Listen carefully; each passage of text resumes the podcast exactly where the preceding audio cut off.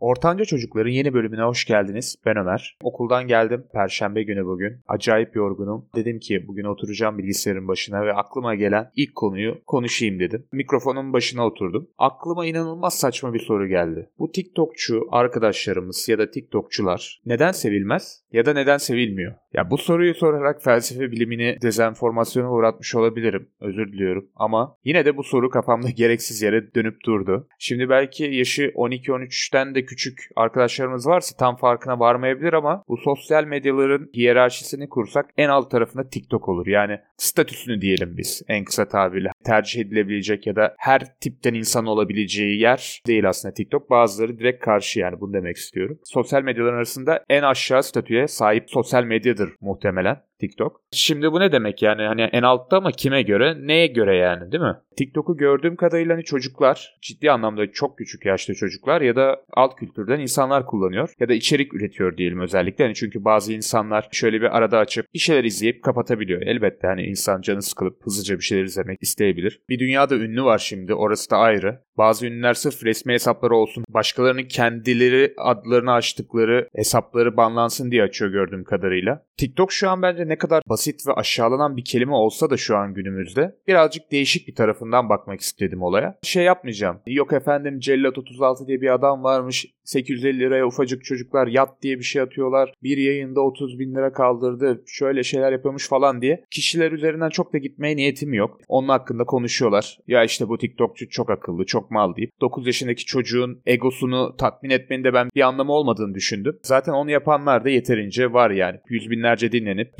primini yapıyorlar yani. Herkes yolunda aslında. Şimdi bazı ünlüler var. TikTokçuları bile savunduracak hale geliyor. Mesela yabancı YouTuber'lar var. Ben bunların bir tane podcast'ini dinlemiştim bu Logan Paul'ların. Logan Paul diye bir YouTuber var. Şöyle bir şey bahsediyordu aralarında. Benim eski sevgilim işte şimdi bir TikTokçuyla beraber. Bunu deyip aşağılıyor. Hani Logan Paul dediğin adam da yaptığı şey saçma sapan vloglarda. Yaptığı da bir şey yoktu. Şunu görebiliyoruz yani. Yıllar önce aslında bu eziklenen YouTuber tayfa kendine bir günah keçisi ilan etti gibi. TikToker'lar ya da TikTokçular diyelim. Ben daha çok seviyorum TikTokçular demeyi. TikToker deyince böyle bir meslek erbabı falan diye düşünüyorum. 5-10 saniye bile değil 5 saniye falan bir video çekiyorsun aslında her ne yaparsan yap. TikTokçuları ezikleyen bu YouTuber'ları gördüğün zaman zaten bunlar da yaptıkları şeyler clickbait, işte her türlü saçmalığı, rezilliği yapan videoları var. En yeni jenerasyon harici daha büyük insanlarda TikTok biraz daha insanlara cringe geliyor. Bu bir gerçek. Emre de mesela diyordu TikTok çekilmeden önce yapılan hazırlığa, o girilen modları bir izle. Ben bu kadar utanmamıştım hayatımda demişti bir podcast'te. İzledim harbiden ağır rezillik. O bambaşka bir konu. O kadar